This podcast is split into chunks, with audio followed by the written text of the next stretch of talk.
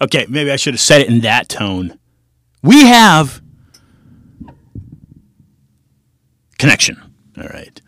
Now, we are a independent radio station, self-hosted, self-produced. Once in a while, there are technical issues. But what a show for you today! As we bring in former Washington Post reporter. I'm not going to name who. I'm going to give it a few minutes and then I'm going to name that person for you. But it is an incredible treat for you to receive in about six minutes' time. We will be hosting this individual. Now, last week we aired from Art Basel. And those of you local to Miami know what a production that is. Basel, Switzerland. Yes, home to the Bank of International Settlements. Is it any coincidence that a major art show internationally comes from that same city? I think not. Miami happens to be of the three locations, Hong Kong being the other, the largest show for Art Basel. And the number that I've heard in the past is that it attracts about 100,000 extra people to the Miami area, and most concentrated in Wynwood and Miami Beach. Oh, I thank you for joining the weekly edition, and it's always 5 o'clock, always on Wednesdays, discussions of truth.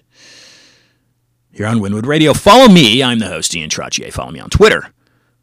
Follow me on Instagram. Both handles, I A N T R O T T I E R, Jefferson Morley is a DC based author and veteran journalist of over 30 years. His novelistic nonfiction books explore untold chapters in the history of the American nation. He applied his investigative reporting talents to a 15 year career at the Washington Post. I say 30. Morley combines granular detail with storytelling verb to capture unknown realities of subjects as disparate as the Central Intelligence Agency.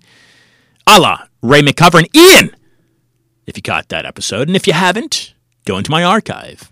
It's on iTunes or Mixcloud. Ian, quote, it's no longer about a military industrial complex. And that came from the very mouths of one Dwight Eisenhower as he departed the Oval Office.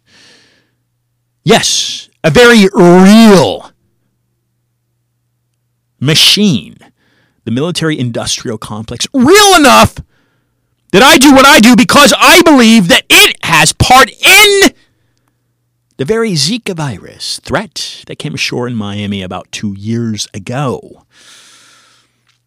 Ray said, Yes, no, Ian, it's no longer about a military industrial complex. It's about a military industrial media complex. How can media shape your way of thinking and viewing the world? Whether you realize it or not, they have. Whether it's in the movies you're watching, the video games you're allowing your children to play or you're playing, or the nightly news you watch, sitcoms Yes, it's all controlled today by about six different companies. Why is that alarming?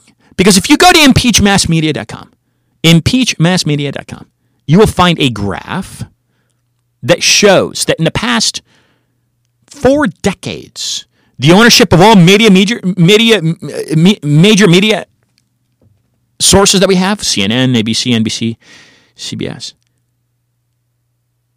those have gone from about 80 different people, large companies, not people per se, down to about six in 2018.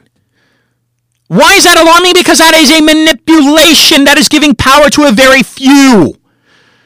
A la the Federal Reserve. Who is the Federal Reserve? They're nothing federal. But yet, don't you pay taxes to a federal government that you vote to elect officials for. Yet those controlling the money supply is not the U.S. Treasury, it is the Federal Reserve. If you take out a dollar bill, it's just plain as it's in plain sight, it's a plain as day. It says Federal Reserve note right on the dollar bill there. It's a Federal Reserve note. That means a debt to the Federal Reserve. Who is the Federal Reserve? They never audited. You call the station right now. Call me right now. Okay, we're fine. Don't do it, but you can if you want. Drop me an email and tell me one person that's in the Federal Reserve. That's not public information. Yet, isn't the U.S. government a public institution? Okay, so issues, issues, military industrial complex. Let's get back to Jefferson Morley. He attacks and he looks into subjects like the Central Intelligence Agency, the Central Intelligence Agency, and that's why I brought up a past guest on this program, Ray McGovern, who spent 30 years in D.C personally handing George Bush, 41, who just died, personally handing him daily briefings. Join this program. And he says, Ian, it's no longer about a military industrial complex. It's about a military industrial media comp- complex. Oh, bing, bing, bing. Trump, hello, fake news? Ah, fake news. Deep state? Never heard Obama talk about any of this stuff. I've never heard Clinton talk about any of this stuff. And if you did, I'd send me the sound clip. Why is Trump talking about it? By the way, his uh, his main attorney just got sentenced to three years in prison. Cowan, is it? Michael Cowan? May have that name wrong. If I do, apologize. I make mistakes. So, anyway, Morley's writings have appeared in such publications as Salon, The Atlantic, and now The Intercept. Morley is one of the world's most credible authorities on the assassination of President John F. Kennedy. He's the editor of the blog JFK Facts. He sued the CIA for certain records related to the Kennedy assassination in 2003. 14 years later, his lawsuit, Morley versus the CIA, is still active. How's that interesting? Next week, we'll bring on guest Scott Bennett, former U.S. Army Special Operations Officer slash whistleblower. Shell Game is the name of his book slash report to Congress. Psychological warfare. Okay. It gets back into, oh, how are we as Americans brainwashed? Okay, let's say it in more, let's say in a different way. A different, how are we trained to think? A la Charlotte Iserbyt. I always go back to Charlotte Iserbyt. Listen to that episode. Charlotte Iserbyt. The deliberate dumbing down of America. She was fired by Ronald Reagan for opposing a program that aimed to give, and which does now, more authority in the way your children are taught in schools to the state. She opposed that. She felt that parents should have more say. Those are very layman's terms. Okay. Scott Bennett joins us next week. And last week, Andy Lee Roth, Project Censored Vice President. He joined us from our tent there on Miami Beach, Art Basel. And January 2nd, we'll be opening the new year with Alex Duvall. He'll talk about something called Operation Starvation. Yes, mass starvations that are deliberately organized and engineered by governments. And you know, J.P. Lindstreth, who we'll bring back on uh, momentarily, well, not in moments, but uh, uh, so to speak, we will bring JP back on very soon uh, speaks and spoke about um, uh, Yemen. Okay, and the genocide, the genocide that is happening, is that better? The genocide that is happening in, in, in Yemen. Uh, almost three quarters of the population is uh, facing starvation in Yemen. And if that doesn't strike a chord of sympathy for you, it should. Okay, so that's on slate for us um, coming up. Uh, in February, we'll be receiving Mark Shaw, who's been on the program before. Uh, he's got an agreement with the Doubt. Uh, well, I'm not going to go into that. But, well, yeah, the Dowdle Brothers uh, for his book. Uh, they produced a uh, film for Paramount um, on the Waco Uh, issue, and uh, what what what Mark Shaw has uh, written about is the Dorothy Kilgallen angle to JFK. So, I will be right back with Jefferson Morley, thanks for tuning in to Wynwood Radio. This is every Wednesday, Discussions of Truth, 5 o'clock p.m. Eastern Standard Time. Follow me on Twitter. Follow me on Instagram. I N T R O T T I E R. Patreon the website. Namesake. I N T R O T T I E R. And, and and again, donate fifty bucks to Impeach Mass Media. Get a free shirt, and they're high quality cotton, very comfortable shirts. Uh, people love these shirts. I'll be right back with Jefferson.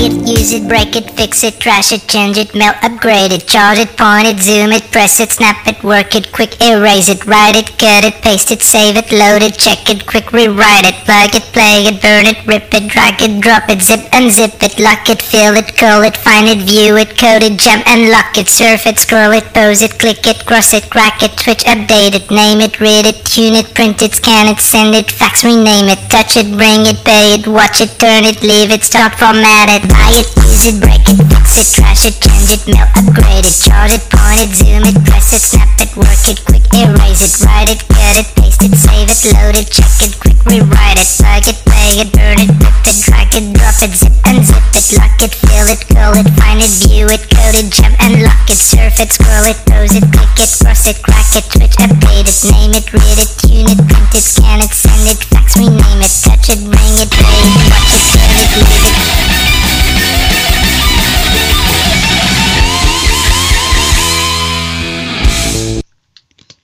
Whiplash, whiplash. We have online with us former Washington Post reporter and current investigative journalist for The Intercept, Jefferson Morley. Jefferson, do you hear me? Yes, I do. Jefferson, how's your day going for you today? Uh, it's been pretty good. Um, you know, a lot of news happening in Washington, so it's like uh, drinking out of a fire hose. and is is are you capturing at least a quarter of it? Uh, uh, if if I'm if I'm at five percent, I'm lucky. Uh, Yeah, Jefferson, let's kind of of news is unbelievable. Yeah, yeah. I, this is this is um, you know, look, this is a great time to be an American, and and and it's always been a good time to be American. But this is this is the time uh, for Americans to really stand up and look at what's going on in their government. Do you agree with that?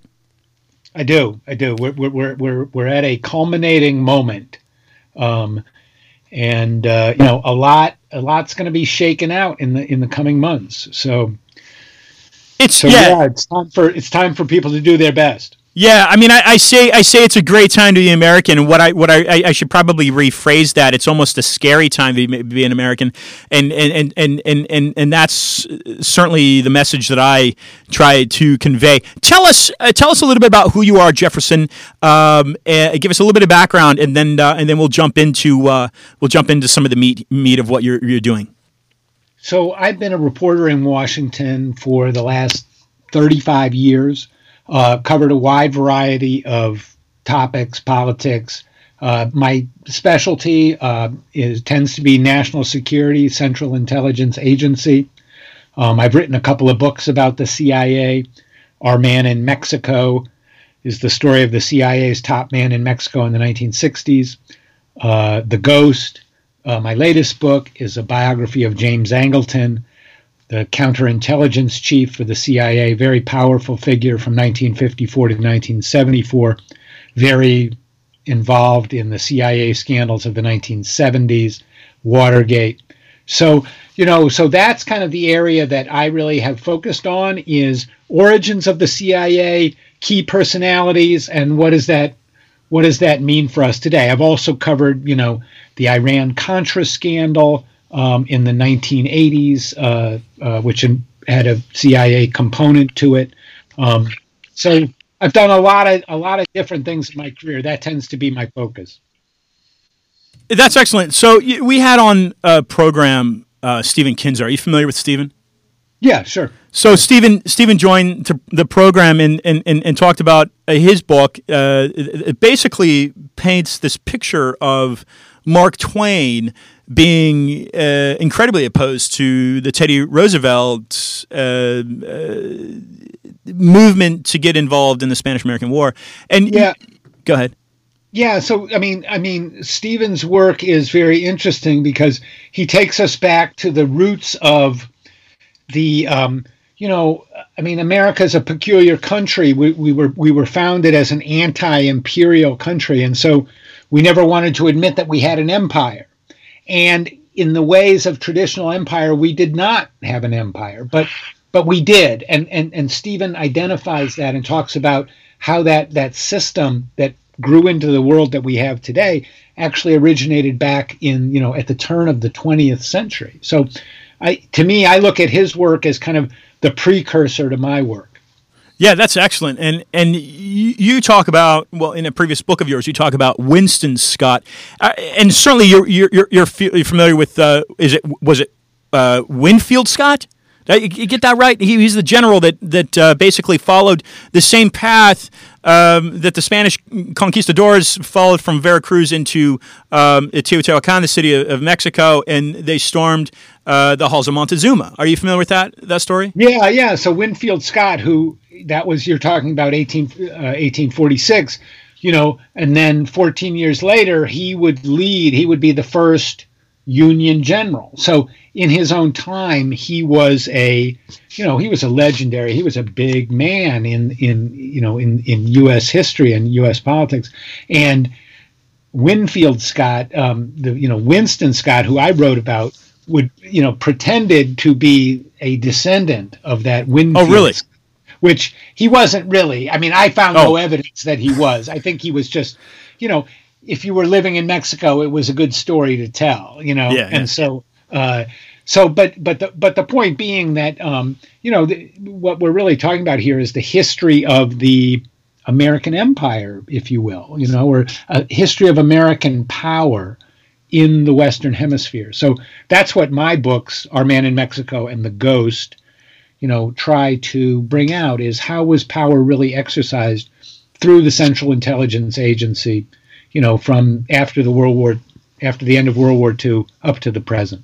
Yeah, excellent. Okay, so take us down that road of uh, describing to listeners exactly what this hidden history of the CIA is in regarding uh, Winston Scott, and, and, and, I, and, I, definitely want to get into the ghosts as well, uh, but I kind of want to build build up here a little bit.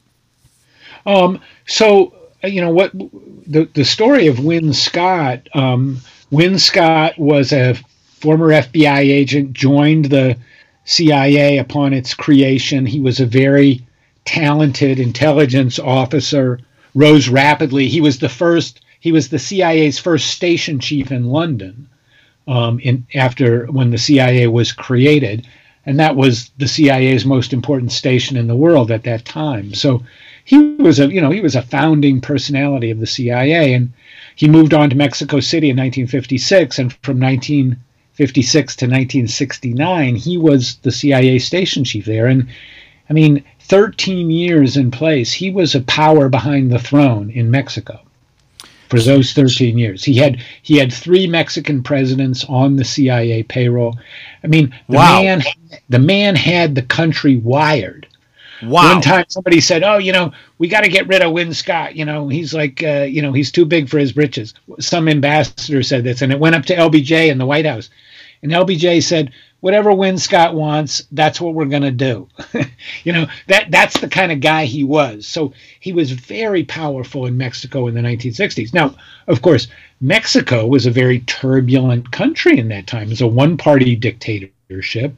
Um, Fidel Castro and his revolution in Cuba were very popular in Mexico. Um, in Mexico, there's a lot of, you know, anti-American feeling. Uh, you know, there's tension, the history between the two countries, going back to Winfield Scott is very, you know, tense and troubled, or it has been at times. So, so Win Scott managed to take this country that was anti-American publicly and really, you know, at least get it in concert with the American government. It was quite a feat of power, and it was, you know, the way the CIA operated in the world at that time. So, so he's really an exemplar of how the CIA, you know, influenced the world um, in the 1950s and 1960s.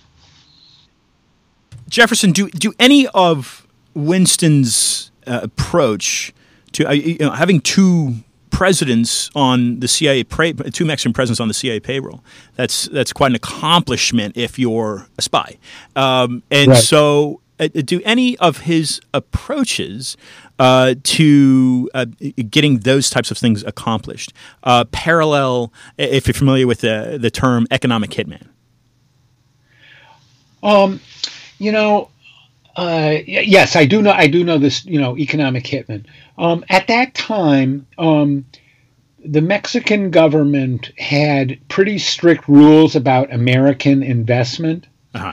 And because of nationalist feeling in Mexico, for example, you know, there was no question of privatizing the Mexican oil company or allowing, um, you know, uh, Mexican American businesses to dominate Mexican markets. Yeah.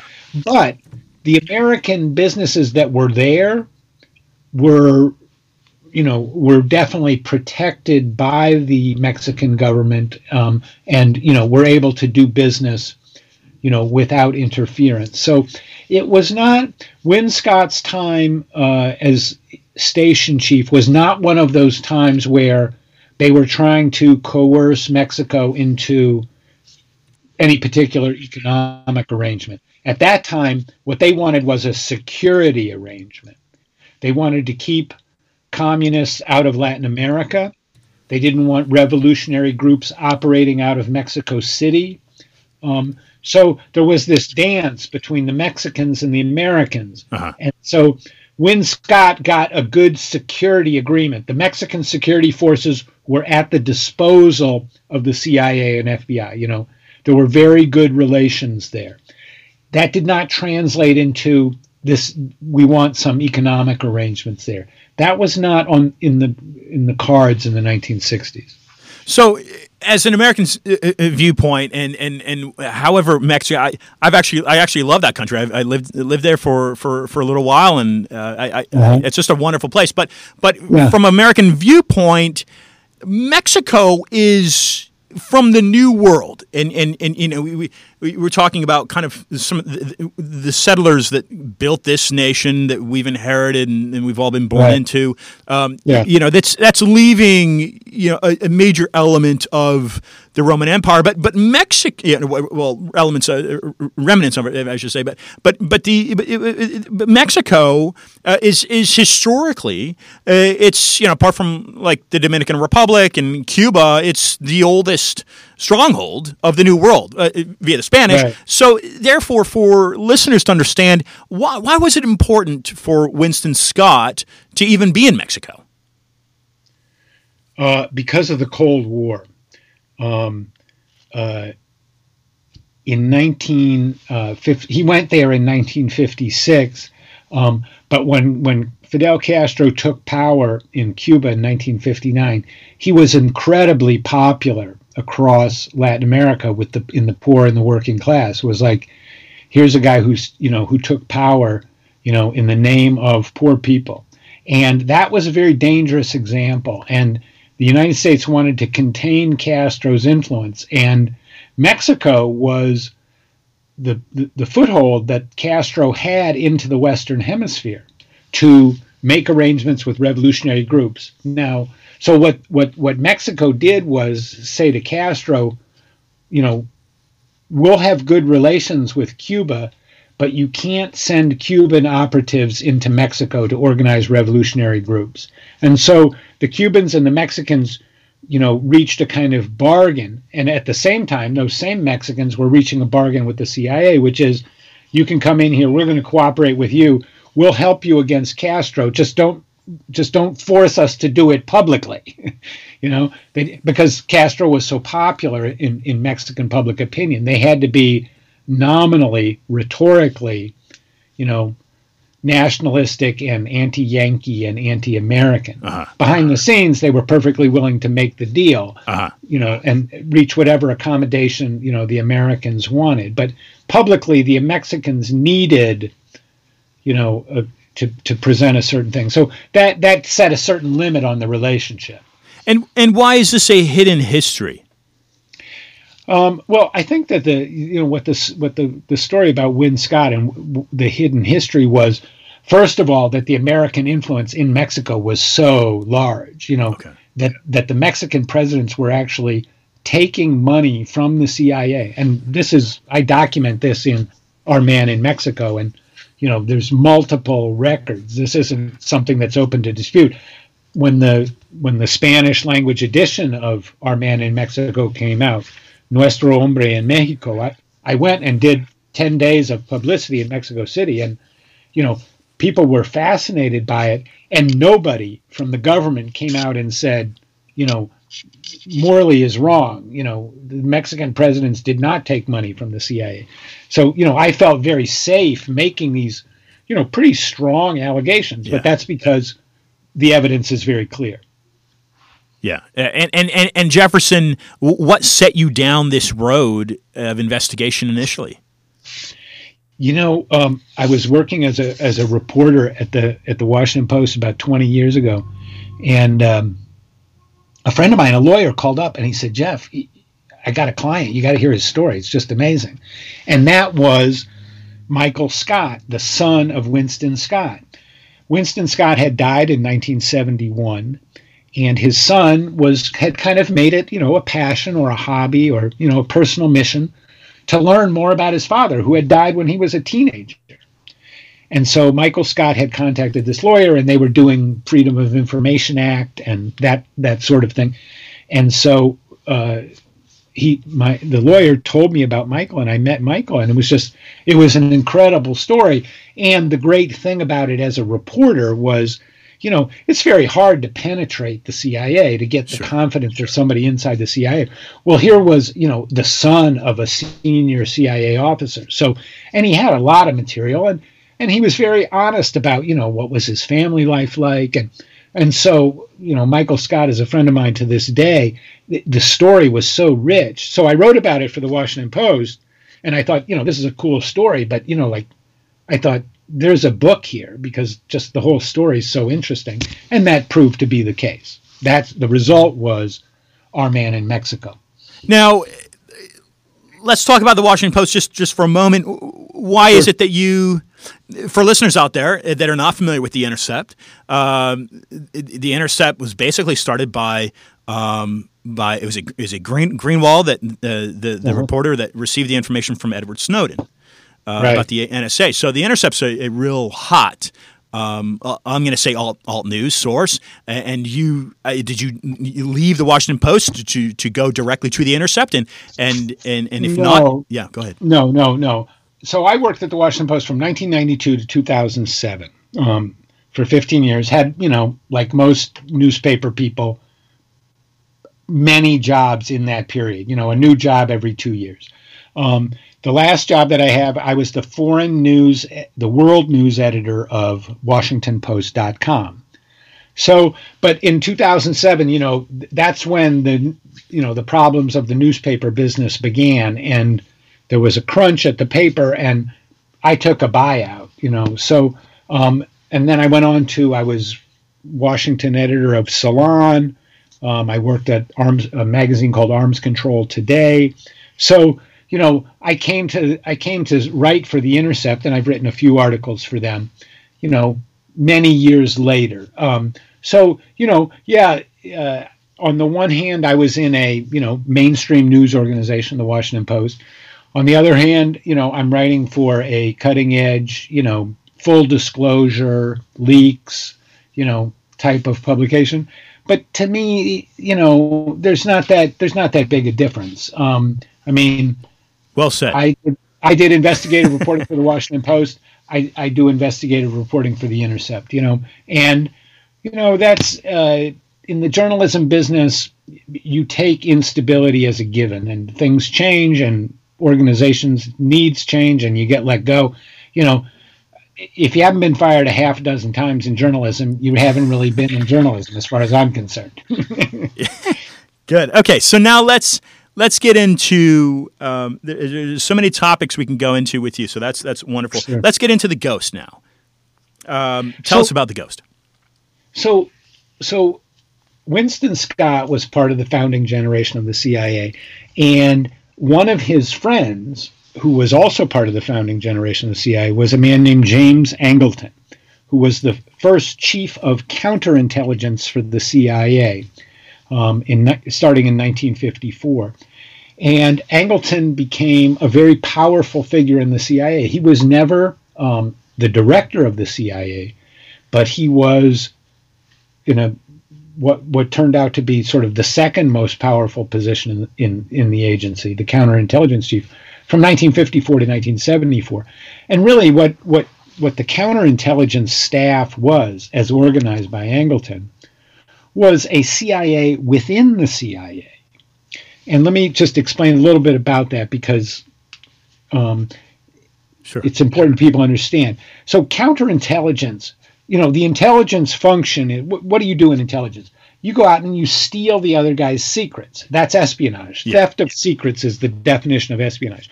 And the other thing you do is covert action. You do secret operations to, you know, influence and screw up or, you know, the enemy and stuff like that. So you have covert operations and you have espionage.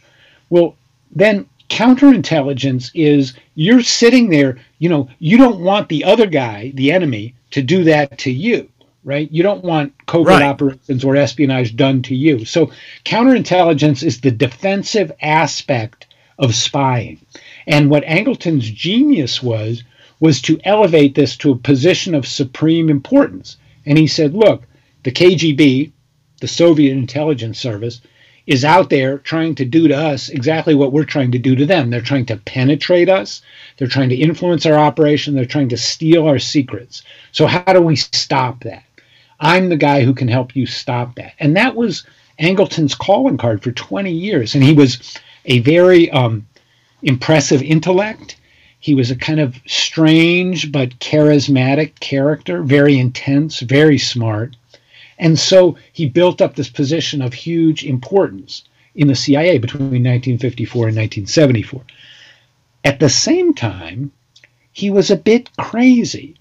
He was a bit alcoholic. And so he went down, you know, he was um, he went down rabbit holes. He was a conspiracy theorist. He made a lot of mistakes. And by the end of his tenure, he had a lot of skeletons in his closet. And so in 1974, in December 1974, Seymour Hersh, the investigative reporter, then working for the New York Times, exposed one of Angleton's biggest operations, which was uh, called Operation Chaos, and it was a massive program to spy on the anti-war movement in the United States. Uh-huh. And it was it was a huge program. They they they they collected files on 8,000 people, 200 organizations.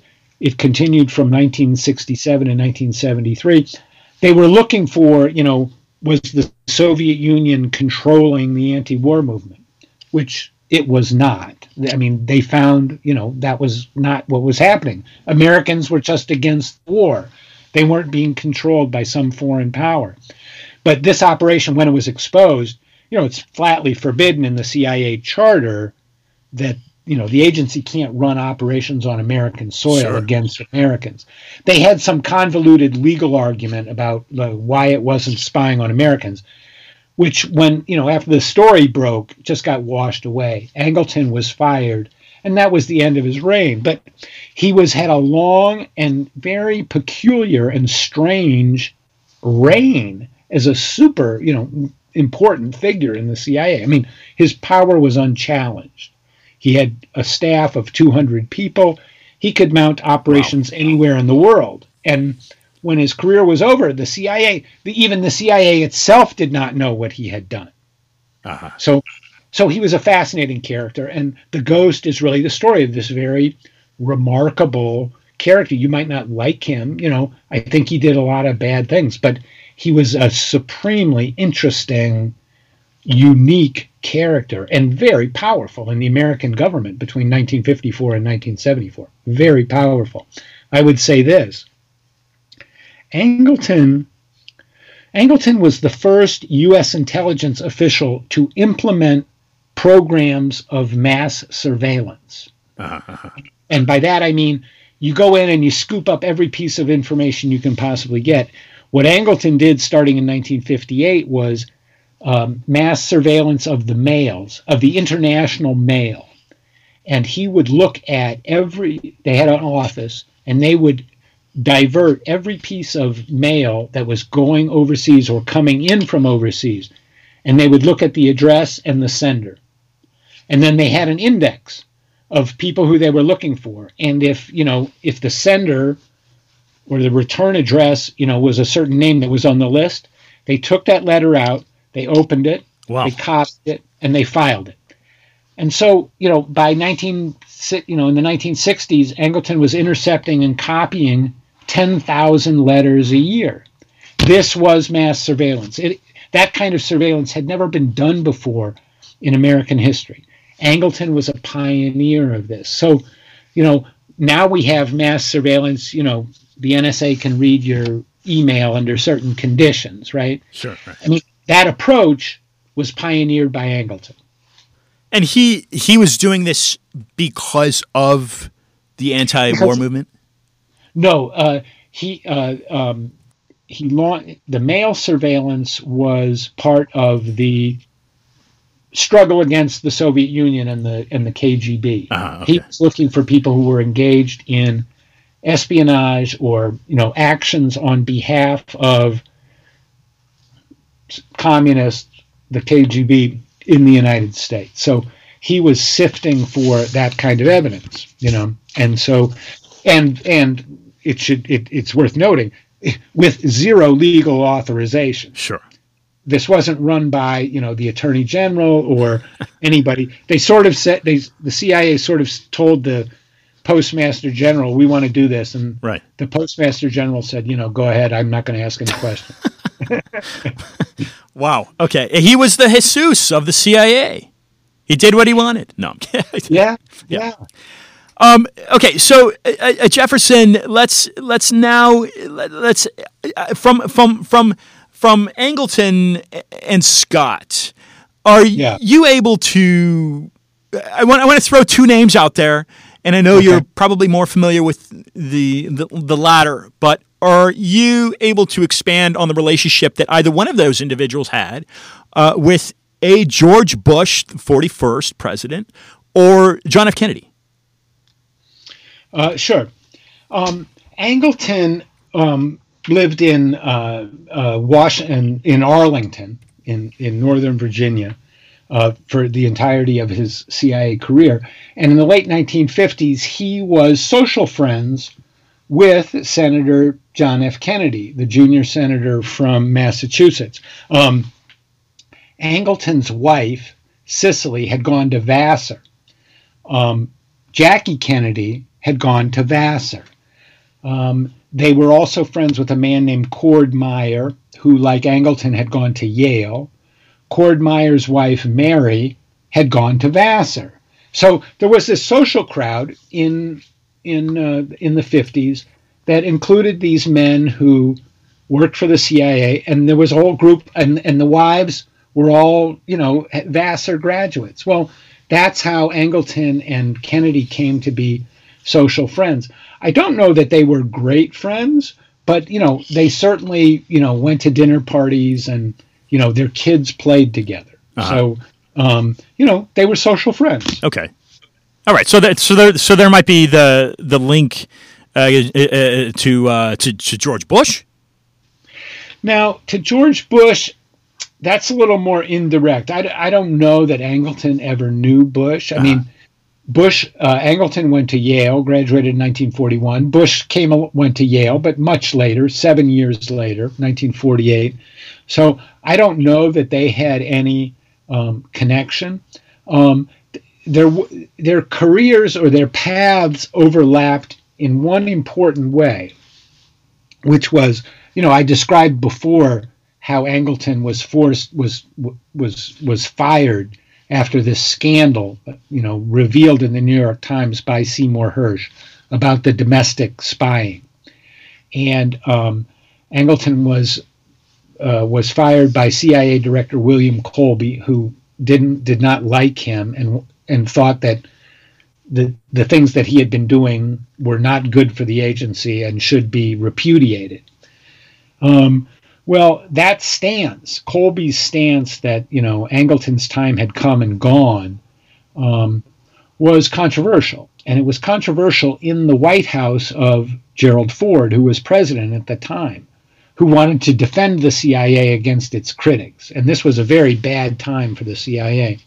So Angleton's, the exposure of Angleton's operations and uh, you know, created a firestorm in Washington, you know, on the order of what we're going through now with the Trump Russia investigation. I mean, yeah. this was an all consuming presidential scandal.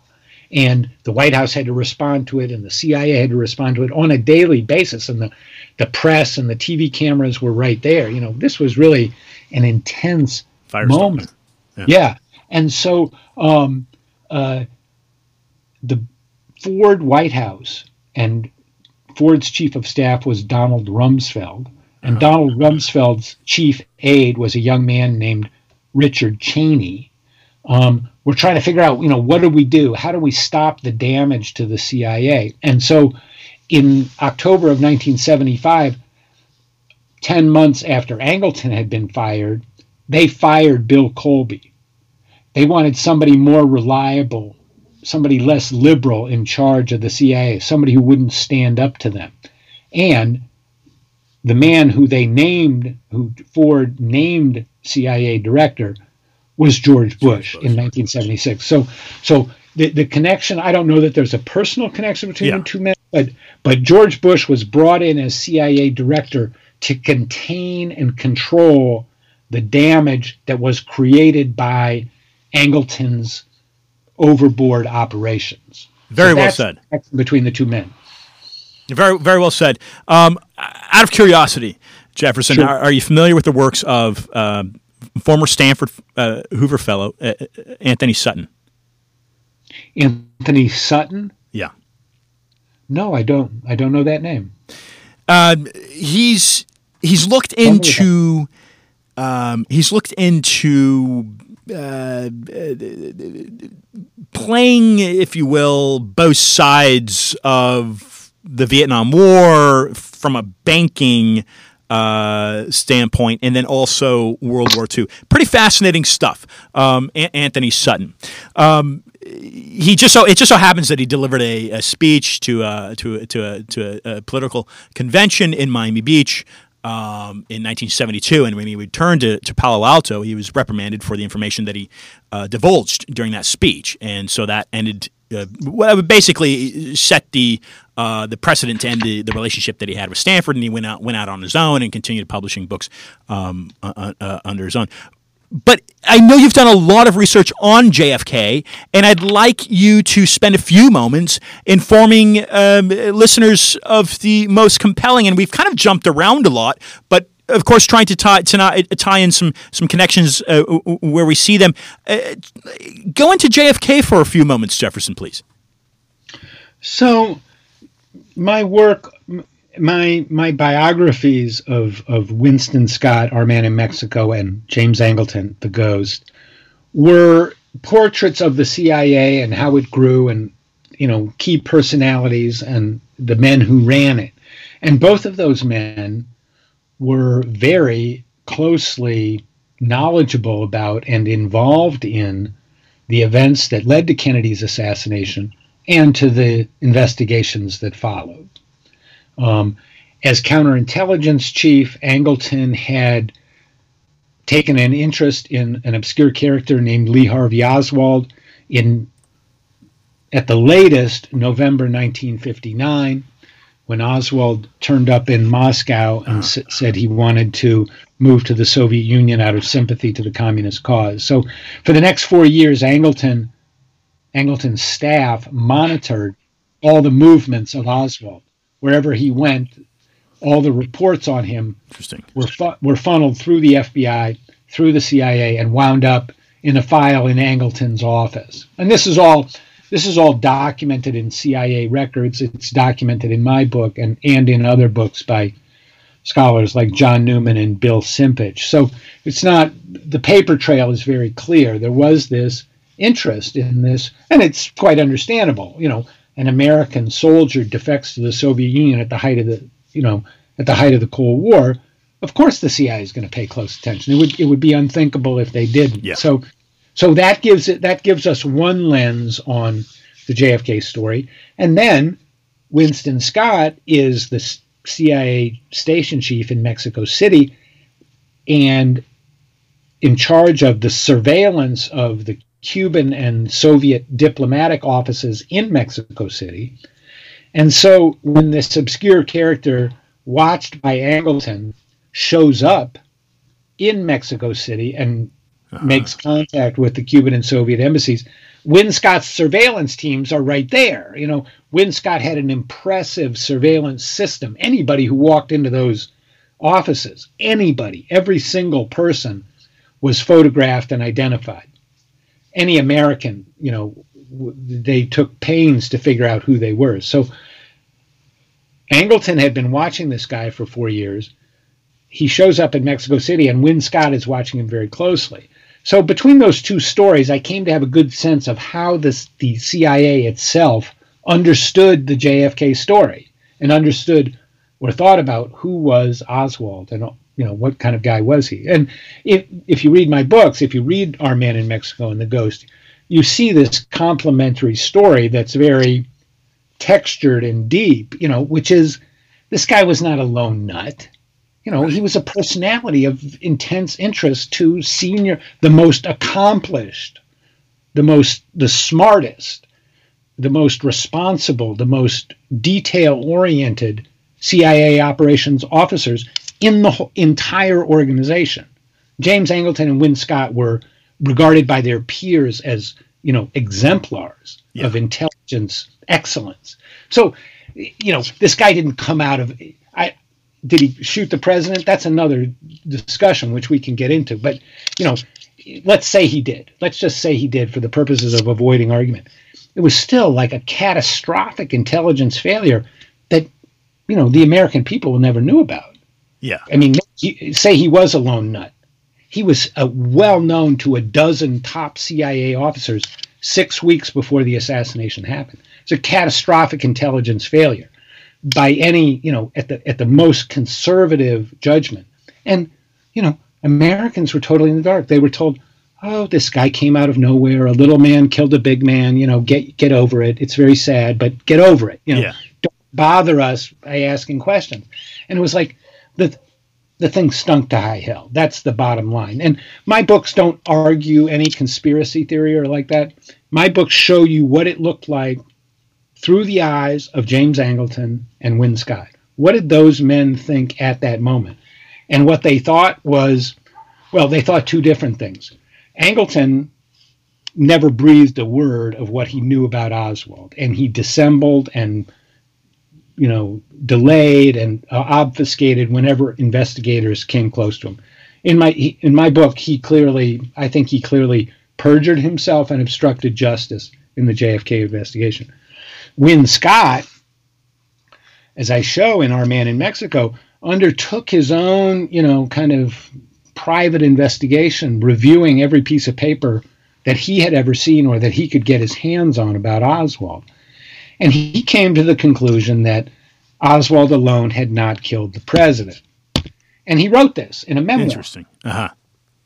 And so he wanted to publish the memoir. He died suddenly, and oh boy, James Angleton showed up at his house within 48 hours and seized the manuscript. Oh, so wow. it was like Angleton did not want that story out.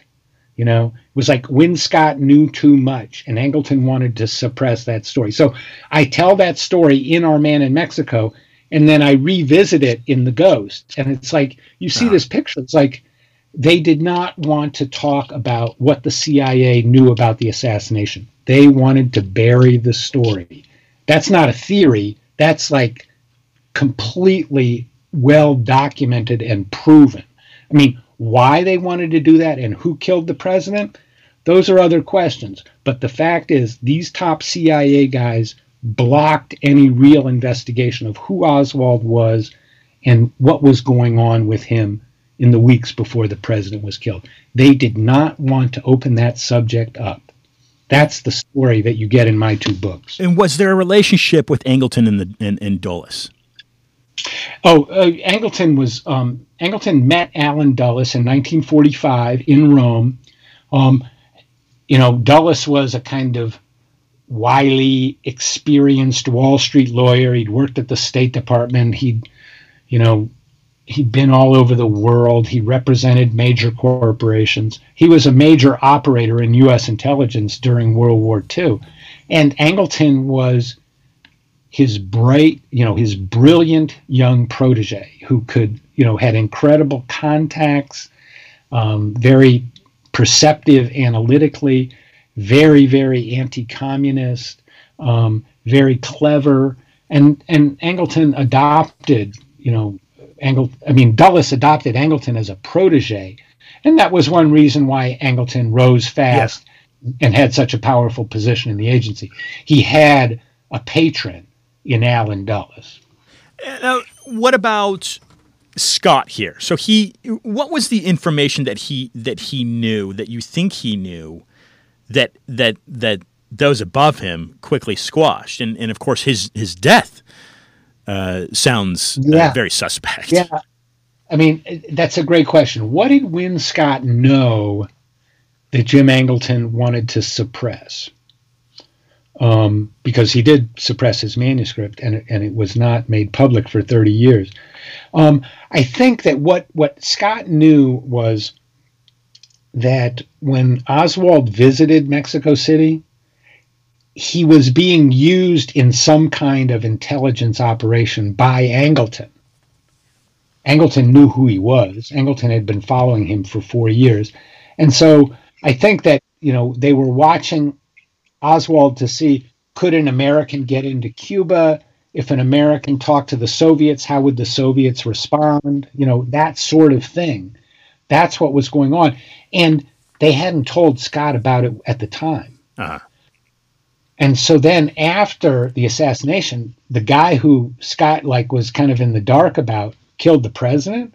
Scott was like, "Whoa, what's going on?" That's why he did his own investigation and he realized that the the story that the CIA had fed to the Warren Commission was we didn't we didn't know that Oswald was in contact with the Cubans in Mexico City. We just we didn't we didn't figure that out until after the assassination. This is the story that the CIA told the Warren Commission, and it's in the Warren Commission's report. We just didn't know, you know. Well, Win Scott knew that that story was a cover story. He knew that that was a lie because he had been present. You know, they had photographs of Oswald. They had tape recordings of Oswald. They, you know, they had the, they had these places wired. They weren't like in the dark about some American who wandered through there. And so Win Scott, I think he took it personally. It was like I did not screw up. You know, this American showed up and I reported on him and I said everything I knew about him. You know, like somebody else might have a problem with that, but I don't have a problem with that. Win Scott knew what was coming. He was not he was a very smart man. He knew that the investigation of JFK was going to be reopened. And so he was playing defense. It was like other people might have a problem with reporting on wins on this character Lee Harvey Oswald, but I did my job. And that was the that was the really the core of it. And and that's why Angleton seized his his memoir and took the manuscript, you know, because they did not want this story out that they really knew who Oswald was long before he got to Dallas. And, you know, at the highest levels, at the James Angleton level, they were thinking and talking about Oswald six weeks before Kennedy was killed. That was the story that Win Scott knew, and that was the story that the CIA uh-huh. could not afford to let out. It's it's almost like a, a massive fail that can parallel uh, the the the failure of 9/11, if if you will. But let's yeah. let's now go, um, Jefferson. Let's let's go into why this is relevant for Americans today. I mean, we're we're talking about a a president that you know was liked by both parties. Frankly, I, I don't think there was much of a divide. People seemed to love John, regardless of their party affiliation. Uh, that's my perception personally.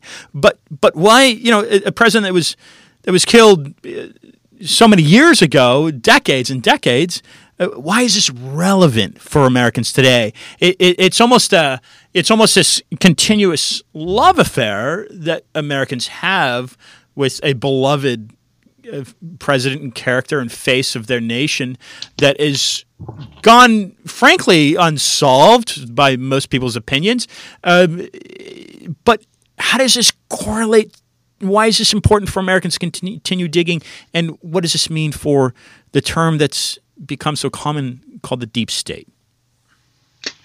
Yeah, it's a good question. I mean, you know, you, we're talking about something that happened 55 years ago, right? You know, the right. Beatles were, you know, kids. The Beatles were just coming to America at the at that time. You know, you're talking about really, you know, ancient history for most Americans. I mean, I remember it barely. I was in kindergarten, you know, at the time. But you know, I'm like the I'm like the the, the youngest possible person who can remember anything about Kennedy, right? Yeah. So the mem you know the memory is fading but the story is so remarkable and tragic. And I think that I think that what people don't realize now is, you know, Kennedy's death really was a turning point.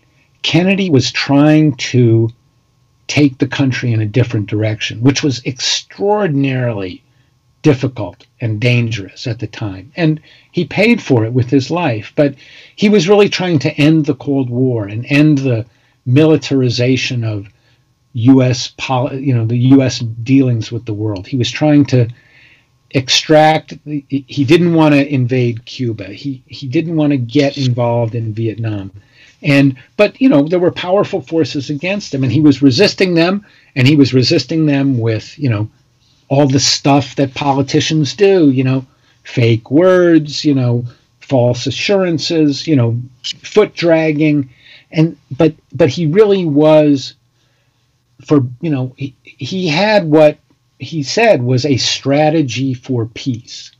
And when he was killed the strategy for peace was killed. And we you know we went in a different direction than if john f. Kennedy had survived. We went into vietnam. That was not preordained. Kennedy did not want to do that you know. Uh, we, we maintained 50 years of hostility with cuba and we supported fascist regimes in latin america for from you know from the 60s on. You know that was not foreordained. Kennedy was was trying to resist against that and and said there was another world that was possible. So the reasons for his death you know they tell us something about the world we live in today.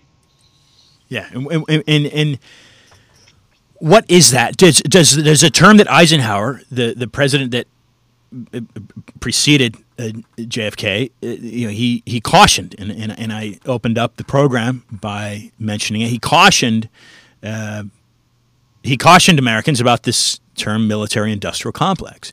Now, Ray no, Mc- no, no, and and, yeah. and and and you know, and, and and this is the issue. I mean, Eisenhower, a, a, you know, really a conservative Republican, Kennedy, a liberal Democrat, but you know they shared the same concern. There was there was this power nexus in Washington between you know the military-industrial complex. What Eisenhower was referring to was the Pentagon, uh, the Congress, and the defense contractors and you know he said you know they had an unwarranted influence on the the the, the, the politics of the country uh-huh. and americans should be on guard against that kennedy had the same concern and when kennedy was killed and there was you know there was a bogus investigation. There was a superficial investigation. There was a compromised investigation.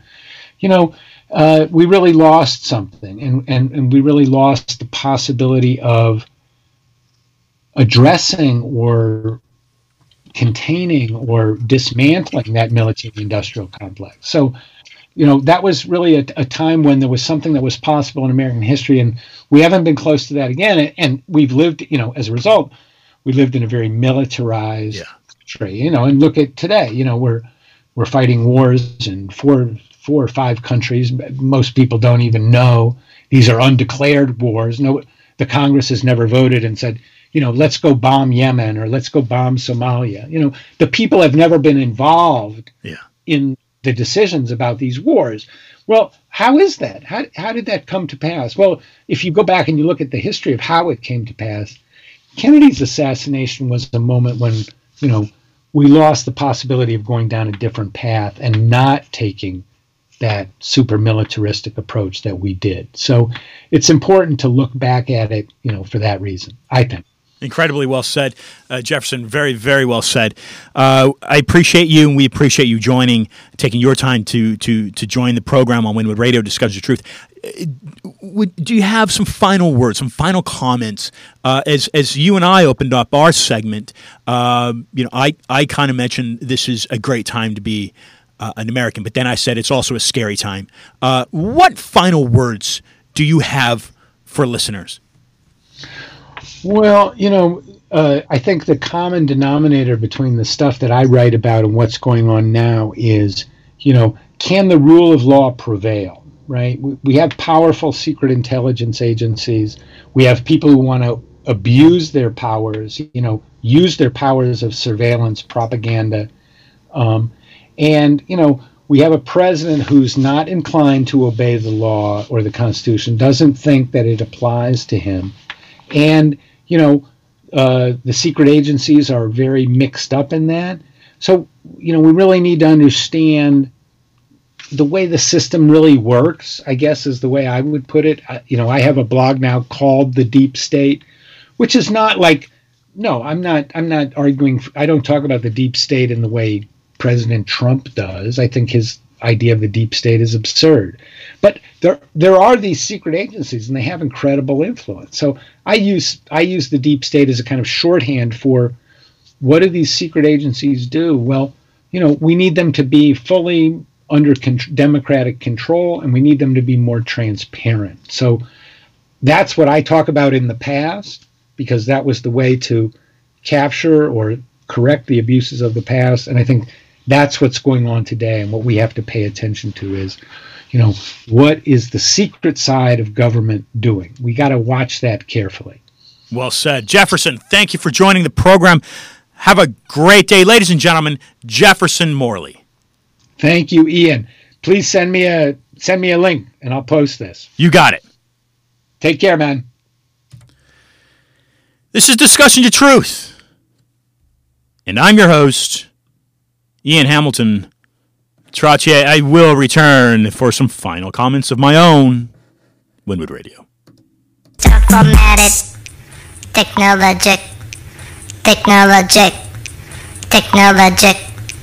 Technologic. I am break it, it, change it, no upgrade it, charge it, it, zoom it, press it, it, work it, erase it, it, cut it, paste it, save it, load it, check it,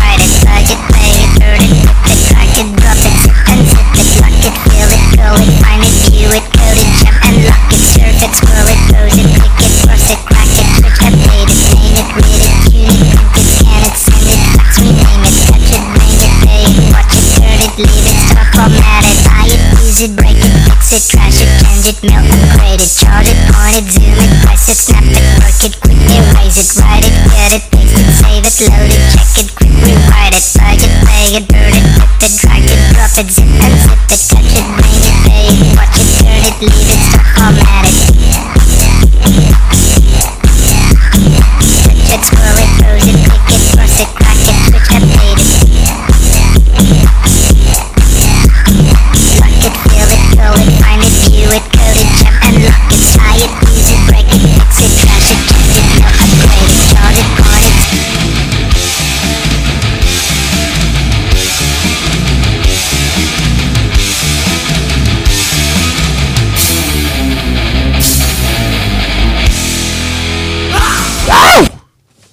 I love it. Metallica, it just uh, yeah. I used to, I used to as a as a kid, I used to skate skateboard listening to Metallica. They had you know these master puppets, Kill 'Em All, uh, Justice for All. Those are the those are the songs that we used to skate the China Banks of San Francisco, Chinatown, crossing Kearny Street there from Portsmouth Square to the Hilton Hotel, the China Banks.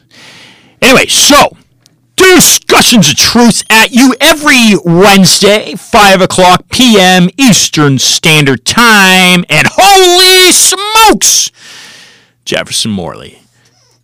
If you haven't bought his books, buy his book, Buy the Ghost, Our Man in Mexico. This dude is Doug. And if you don't dig your past, then you're not able to prepare for your future. Now, I am going to insert